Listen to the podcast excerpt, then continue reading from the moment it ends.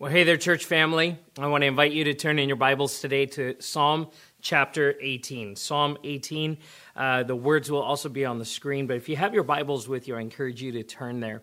Uh, it, this is one of the Psalms of David, one of the, the, the Psalms that David wrote. And in it, he recalls how God has delivered him. And in preparing for this Sunday, just felt like the Lord wanted us to, to be reminded of the fact that He is our deliverer, that He is our help in times of trouble. In fact, that's the, the title of today's message is Help in Times of Trouble. David here had experienced immense opposition and incredible levels of stress and trouble in his life. And in, in this psalm, he references both the challenges that he faced and the way that God came through for him. And so there's this clear tension that exists for David in that God had called him. God had anointed him. Samuel, the, the, the, priest, the prophet, had come and anointed him to be the next king of Israel, which must have been an incredible moment for David as a young man, as a young boy, to realize that he would be the king. And I imagine that uh, his mind must have just been filled with all of the possibilities. What does this mean? And, uh, you know, what will it be like to be the king, to be the one in charge? Yet the circumstances that followed that moment were not very royal and not very kingly. Uh, we know that, that David uh, killed Goliath. We know that there was these points of victory in his life, but there was also some really, really difficult things that happened in his life before he would ultimately ascend to the throne, and even once he became king. Uh, didn't mean that the trouble was over, that there were things that happened, there were challenges that, that came in David's life. But one thing that was consistent is that we see in the Psalms that he cried out to God over and over and over again. So Psalm 18 is just one of the Psalms where David recalls this, where he sings about God's deliverance in, uh, in his life. You know, we can experience that same tension in our own lives. That those moments where we go, uh, you know, I know that God loves me. I know that He saved me. I know that He has a plan for my life. But we end up facing challenges in our lives that, that we just can't explain, that we just feel stuck. We feel like we're kind of backed into a corner. We don't see a way out. And, and that creates a tension in our thinking and in our emotions, in our souls about where is God in the midst of this. And I'm so encouraged today that the same God who delivered David in the midst of his trouble is the same God who is in, in the, on the move and at work in our lives. You know, there are times, every one of us faces times in our lives where we feel stuck, where we get lost, we, we lose our way. We, we, we're maybe uh, trying to figure out what the next steps are. There's times where we just end up uh, in trouble, that we feel like we're, we're in a place of, of trouble that, that we can't get out of. There's times where we feel disillusioned. Or maybe you feel under attack, as David did, that there were those that were coming against him, whether, whether it was other people or it was Satan that was coming against him or coming against us. And, and in those moments, we sometimes wonder, what do I do? What's the next step? What's the right course of action? And one of the things that we recognize that is a challenge, especially in the culture today, is the ability to ask for help. We're just not good at asking for help when we're facing a difficult, difficult circumstance. And that can be for a number of reasons. Culturally, uh, it can be uh, emotional, it can be relational. Uh, m- maybe asking for help is just a challenge personally. Maybe you were raised in a, in a in a home or raised in an environment that said that you that said you would just you know help yourself that you pull yourself up by your bootstraps and make things happen. If you're going to move ahead in life it's because you take life you kind of take the bull by the horns and move things forward. In fact there's that old saying says that god helps those who help themselves which couldn't be further from biblical truth. That that is such an inaccurate lie. In fact the roots of that statement come from Greek mythology, and it was the gods, plural, small g, gods, uh, help those who help themselves. And so, as a reference to Greek mythology, it is not a biblical reference at all. In fact, the whole gospel is wrapped up in this idea that we could not help ourselves. And so God came in the in the form of a baby. Jesus took on flesh to help us because we were helpless. And so uh, if you've if you've maybe bought into that that line, God helps those who helps help themselves. Not true at all of the God that we serve. That God helps those who are absolutely helpless. Uh, maybe asking for help is a challenge because it can be perceived as, uh, as weakness, or there's an inherent vulnerability that goes with saying, I need, I need help. I don't know the answer. I don't know how to get out of this. I'm, I'm stuck and I need someone to help me. And that can be a vulnerable place to be. Uh, maybe there's shame associated with it. Maybe you grew up in an environment or you've, you've been raised or trained in an environment where asking for help is something that, that is shameful, that those who, who ask for help get mocked or made fun of. And, and so maybe there's been a commitment in your life to say, I'm just not going to ask for help. I'm going to, I'll, figure it out on my own. And for some, uh, maybe not asking for help because, well, you just should know what to do. You should know what the answer is, and so don't ask for help. But the truth is, we don't all know everything, and there's no way for us to always know the answer. I think when we're little, it's a lot easier for us to ask for help. But as we get older, it becomes more and more of a challenge. It becomes more difficult. And we bring those cultural things, we bring uh, those pressures that we grow up with into our relationship with God where we would feel those same tensions where we say, you know, I'm not going to ask God. I don't want to bother him. I, I, I, feel like God would uh, disparage me, that he would look badly at me, or I should already know this, or I, I keep facing the same challenge over and over, and God must be just frustrated with me and, and tired of me asking for help. So I'm just not going to ask anymore. And so we bring those things we experience in the world that we live in into our relationship with God. And my hope today is that you hear clear, clearly from Scripture that that is not the God that we serve.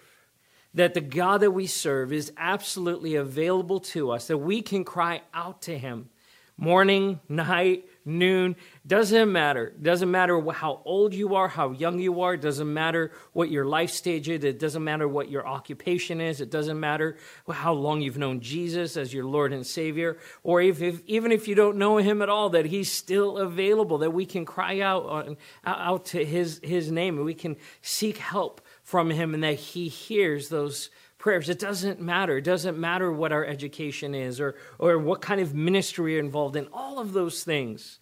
It doesn't matter that when we find ourselves in difficult times, when we find ourselves uh, in broken places and stuck places, that we can cry out to God.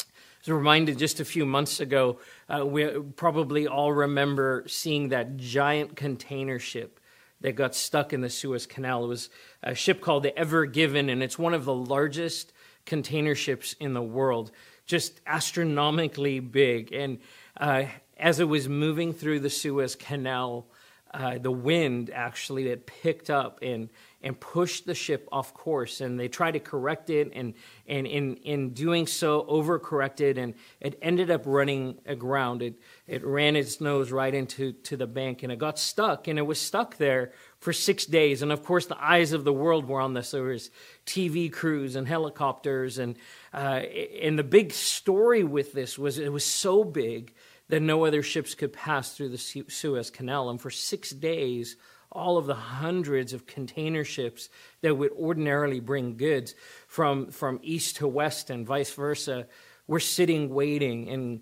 captains of ships were deciding would they sail around the cape of good hope in africa and take the long way around and or are we going to wait for the ship uh, to be freed and i remember looking at the tv images and thinking well how, how hard could it be just you know just get a few tugs and just kind of it ran in this direction, just push it out. Maybe you felt the same way, and uh, you know, it's like, well, just just back it out, put it in reverse. Uh, the thing is, though, it took a long time because what was below the surface, what you couldn't see below the surface of the water, was that the the ground had get, gotten progressively shallower, and that that container ship, the giant nose that, that protrudes off of the bow of that ship, had actually dug into the earth. And, and a good third of the, the, the hull of that ship was actually uh, aground and was uh, with the currents and, and the movement of the water and the wind was each day was getting progressively more stuck and so of course they had to bring in dredging equipment and backhoes and all kinds of equipment to remove the, the soil, or move the dirt and the sand underneath the ship until finally uh, these giant tugboats that actually came from Europe and other places were able to nudge it backwards and eventually dislodge it and free it. But I just, I just remember thinking, well, how hard can this be? And I think sometimes it's that way in our lives. Like, on the surface, it looks like, well, you just kind of, you got stuck. So just kind of reverse your way out, back your way out of it. But what we don't always see is what's happening below the surface in our lives. And whether that's you in even in your own life, understanding the whys and the whats and, and what's led to the things that, that the circumstances that you find yourself in. Or when we look at the lives of others and go, well, they just need to fix it. They just need to turn themselves around. It's not always that simple, that there's so often things below the surface, things that are unseen that are going on that, that can really complicate matters. And so getting unstuck and getting free and, and really finding that salvation, finding that deliverance, isn't always as easy as it sounds, which is why we need God's presence in our lives. This is why we call out to Him. This is why we cry out to Him. See, because where we don't see, God sees. Where we don't know, God knows. Where we're confused, God is not confused ever. When we don't have the solutions, God always knows what is going on. When we can't see down the road, when we can't see the future, God says, I'm already there. I'm already working. And so I want to read Psalm 18. We're going to read verses 1 through 6. And, uh, and then we're going to spend a little time talking about what David writes here. This is what he says in, in verse 1 I love you, Lord, my strength. The Lord is my rock, my fortress, and my deliverer. My God is my rock, in whom I take refuge, my shield and the horn of my salvation, my stronghold. I call to the Lord, who is worthy of praise, and I have been saved from my enemies. The cords of death entangled me. The torrents of destruction overwhelmed me. The cords of the grave coiled around me. The snares of death confronted me. In my distress, I called to the Lord. I cried to, the, to my God for help. And from his temple, he heard my voice. My cry came before him and into his ears. It's a beautiful psalm of David. And like I said, there's a number of psalms that are similar. Uh, but there's a few things in this that I particularly love, and so we'll talk about those in just a second here. As I mentioned, a Psalm of David. Uh, Samuel again had anointed him to be king. He had killed Goliath. He had seen these victories in his life. There was great promise. Uh, he was serving in the courts of Saul. Uh, he had become friends with Jonathan, and his life was looking like it was taking this upward trajectory. He was on the fast track to the palace, and life was amazing and then things turn around. And they don't just turn around a little bit, they turn around badly. See, because King Saul becomes threatened by the presence of David. And so he makes it his goal to eliminate the competition. And so he goes after David. He tries to kill this young man who was the age of his own son. David could have been the king's own son. And he becomes set on killing David and he starts pursuing David starts trying to take his life. And at the same time, as David is running from Saul, there are other enemies that come against him as well. So here he is, a young man. He's now been surrounded. We read in 1 Samuel 22 that there was a group of about 300 or 400 men that had gathered around him. And it says that they were having a hard time. They were distressed and indebted and disillusioned. But they come to David and he becomes their leader. And so there's this, this gang of misfits who are just in a very difficult circumstance. And David has been pursued and things are bad. And when we say things are bad, it's not just a, a slightly bad day. It's a really, really, really difficult season for David. Listen to what he says in verse 4. He says, The cords of death entangled me, the torrents of destruction overwhelmed me. Listen to that. The, the imagery here, the cords of death entangled me. I felt like I was about to die, that this trap had been set, and that I was looking death square in the face. The torrents of destruction overwhelm me. This picture of waves overwhelming. Have you ever been in the ocean? Maybe got caught in a, a riptide or in a current and you're trying to swim against it, or the surf all of, all of a sudden gets big and, and you realize, I can't fight against this. This is the imagery that David is saying. He says that, that destruction is coming against him like this wave, like this, this wall of water that has overwhelmed him that he can't get out of. He says that the, the cords of the grave coiled around me. Again, using that picture of ropes that had tied him up and that had bound him. And he says that the snares, the traps of death confronted me. You hear there, you hear in his words here the depth of the trouble that he was in. That, that David was in severe, severe trouble. Things were really not looking well. I think we'd all agree it's a pretty bad day when the king is trying to kill you. When the person who rules the nation is after you, wants to take your life. And so, so David paints a clear picture here in the psalm of what's going on, the things that he is facing, and they are severe. Maybe at times you feel that same way. Maybe you feel like the things that are coming against you, the places that are that you're struggling in, the things that that that, that you uh, those places where you feel painted into a corner, or you don't know what to do. Those places where you feel lost. Maybe they can feel this way to you as well. Where you go, I don't know what to do. I feel I feel like the world is closing. I feel overwhelmed. I feel like that I, I'm tied up and I have no power. That I am powerless. But I want to look at how David responds. And I remember he's looking back, he's looking, he, he's recalling what God has done. And I know for all of us that we have seen God move in our lives in big ways and in small ways. And so we, like David, need to do a couple of things. We need to remember this. We need to remember that God is my rock my fortress, my deliverer, my shield, the horn of my salvation, and my stronghold. Those are all things that David says about who God is when he starts the psalm. He says, I love you, Lord, my strength. The Lord is my rock, my fortress and my deliverer. My God is my rock. He says that twice the rock, the one that I can stand on, the, the firm foundation Jesus would, would later refer to, uh, the man who builds his house upon the rock, the one when the waves would come and when the trouble would come, that his house would stand firm, that we stand on the rock that cannot be moved. David says that he is the one in whom I take refuge, my shield and the horn of my salvation, my stronghold. These are the things that he ascribes to God. He says that, I, I love you, Lord, my strength. I love you, Lord. You are my strength. In the times where I don't have strength, in the times where I am weak, you are my strength. You are the, the one that is ever, ever there, that you are immovable, that you are my fortress, that I can run to you and I can take refuge in you, that God, you are my deliverer, that you will deliver me out of impossible circumstances. The shield, that He is our protector, that God is a shield about us, that He will protect us from the onslaught of the enemy. The horn of my salvation, I love this one.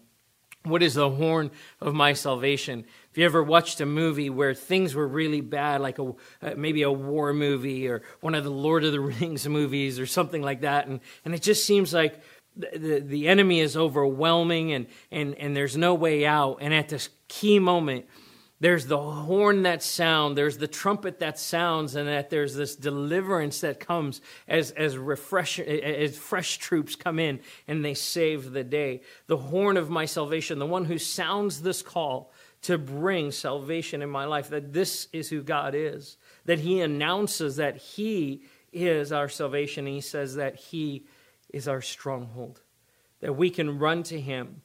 We have to remember that this is who God is. always and forever, that He is unchanging, that, that God is the same yesterday, today, and forever, and that we can run to Him. In those times of trouble, church, that we would stop and go, wait, God is my refuge. God is my rock. God is my deliverer. God is my shield. No matter what it is that we're walking through, that we would recall, like David, who God is. The next thing that David does is this he remembers and he recalls that God is the one who hears. God is the one who, hear, who hears. In verse 6, he says this In my distress, I called to the Lord. I cried to my God for help. And from his temple, he heard my voice. My cry came before him into his ears. I cried to the Lord. I was in this place of distress and trouble, and I called to God I cried out to him for help, and God heard my voice. Can I tell you today, God hears the cries of your heart. God hears the cries of your prayers. That when you call out to Him, He hears you. That your, your requests, your petitions, your cries do not fall on deaf ears that God is attentive to what is happening in your life, that He sees you, that He hears you, and that when you call to Him, that He hears. He hears. There's something so uh, important and so dip, deeply comforting about that to know that. That when you send out that distress call, when you send out that cry for help, that God hears. That God's already moving, that He's already uh, at work in your life.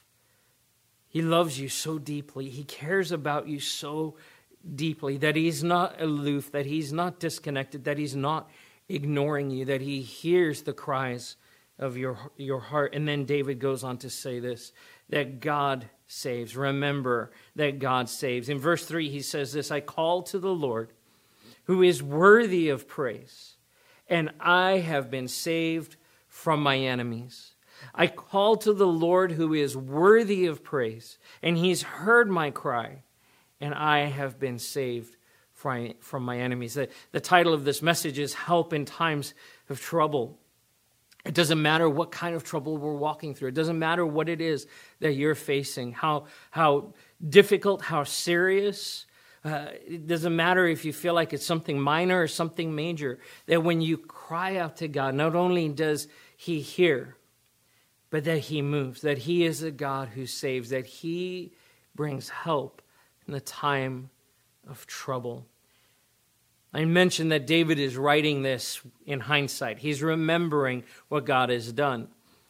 What's amazing to me is that when you read the Old Testament, you read about the life of David, that he praised God even in the midst of the storm. We actually sing about that. We, I'll praise him in the storm.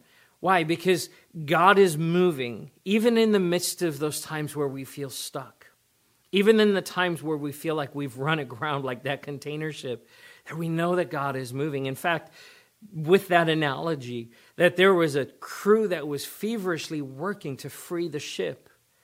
In the midst of, in the midst of the, the, those six days, that, that something was happening that would ultimately result in that ship being freed up whatever it is that you're walking through today, whatever that point of stuckness is, whatever that hurt, whatever that, that, that place of, of uh, feeling disillusioned and, uh, disillusioned and lost and not knowing what those steps are, know this that God hears you, that He is your refuge, He is your fortress, He is your shield, He is your provider, He is your protector, and God is already moving. He is already moving, and He is worthy of praise because of it that he is worthy of praise because he is the Lord. He is moving on your behalf. David says, I have been saved from my enemies.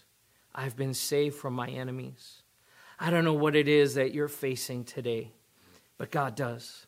I don't know what it is, what, what the obstacles are, those places of maybe disillusionment maybe wondering about what, what decisions you need to make for you or for your family. Maybe it's a work decision or a financial decision or something regarding your health. Maybe it's a friendship. No matter what it is, know this that God hears the cries of your heart. that He is a, a rock and a fortress to you, that He is your deliverer, that He sees you, that He hears you, and God is moving. God is moving. The same God that delivered David from his enemies is at work in your life today.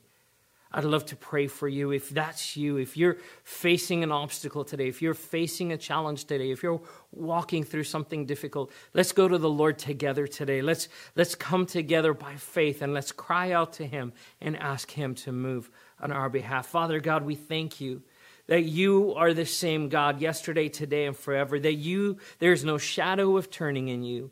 And that God, that you see and love your children. Lord, that you are our rock and our fortress, our deliverer, our help in times of trouble. God, I thank you that you hear the cries of your children. And we lift today, Lord, we lift every care, every need, every point of, of challenge and difficulty and stuckness, Lord. We lift to you today. And we ask, God, that you would be moving. God, I pray for peace in every circumstance, in every situation. We pray that joy would just flood every heart and every home. God, that there would be a deep knowing that you are, are on the move. God, that you are every person's, every person's, every believer, Lord, that you are their rock and their fortress and the deliverer, their shield and the horn of their salvation. And God, I thank you that no matter what it is that they're walking through today, that you are moving. And so, God, I ask that you would move in powerful ways. I pray this week that we would hear testimonies of your faithfulness. Lord, that we would sing songs just as David did of your faithfulness because you are worthy of praise for the great things that you have done. Lord, I pray for those today who especially feel overwhelmed, where their hearts and their souls feel overwhelmed. God, I pray that you would bring relief, that you would bring freedom, that you would lift those burdens, Lord Jesus. And we give you praise in Jesus' name. Amen. Amen. Church, you are loved so much. I love you, but more than that, God loves you. If you're watching with someone today, would you please give them a hug? Let them know that they are loved. God bless you. I pray you have an amazing week. We look forward to seeing you next time.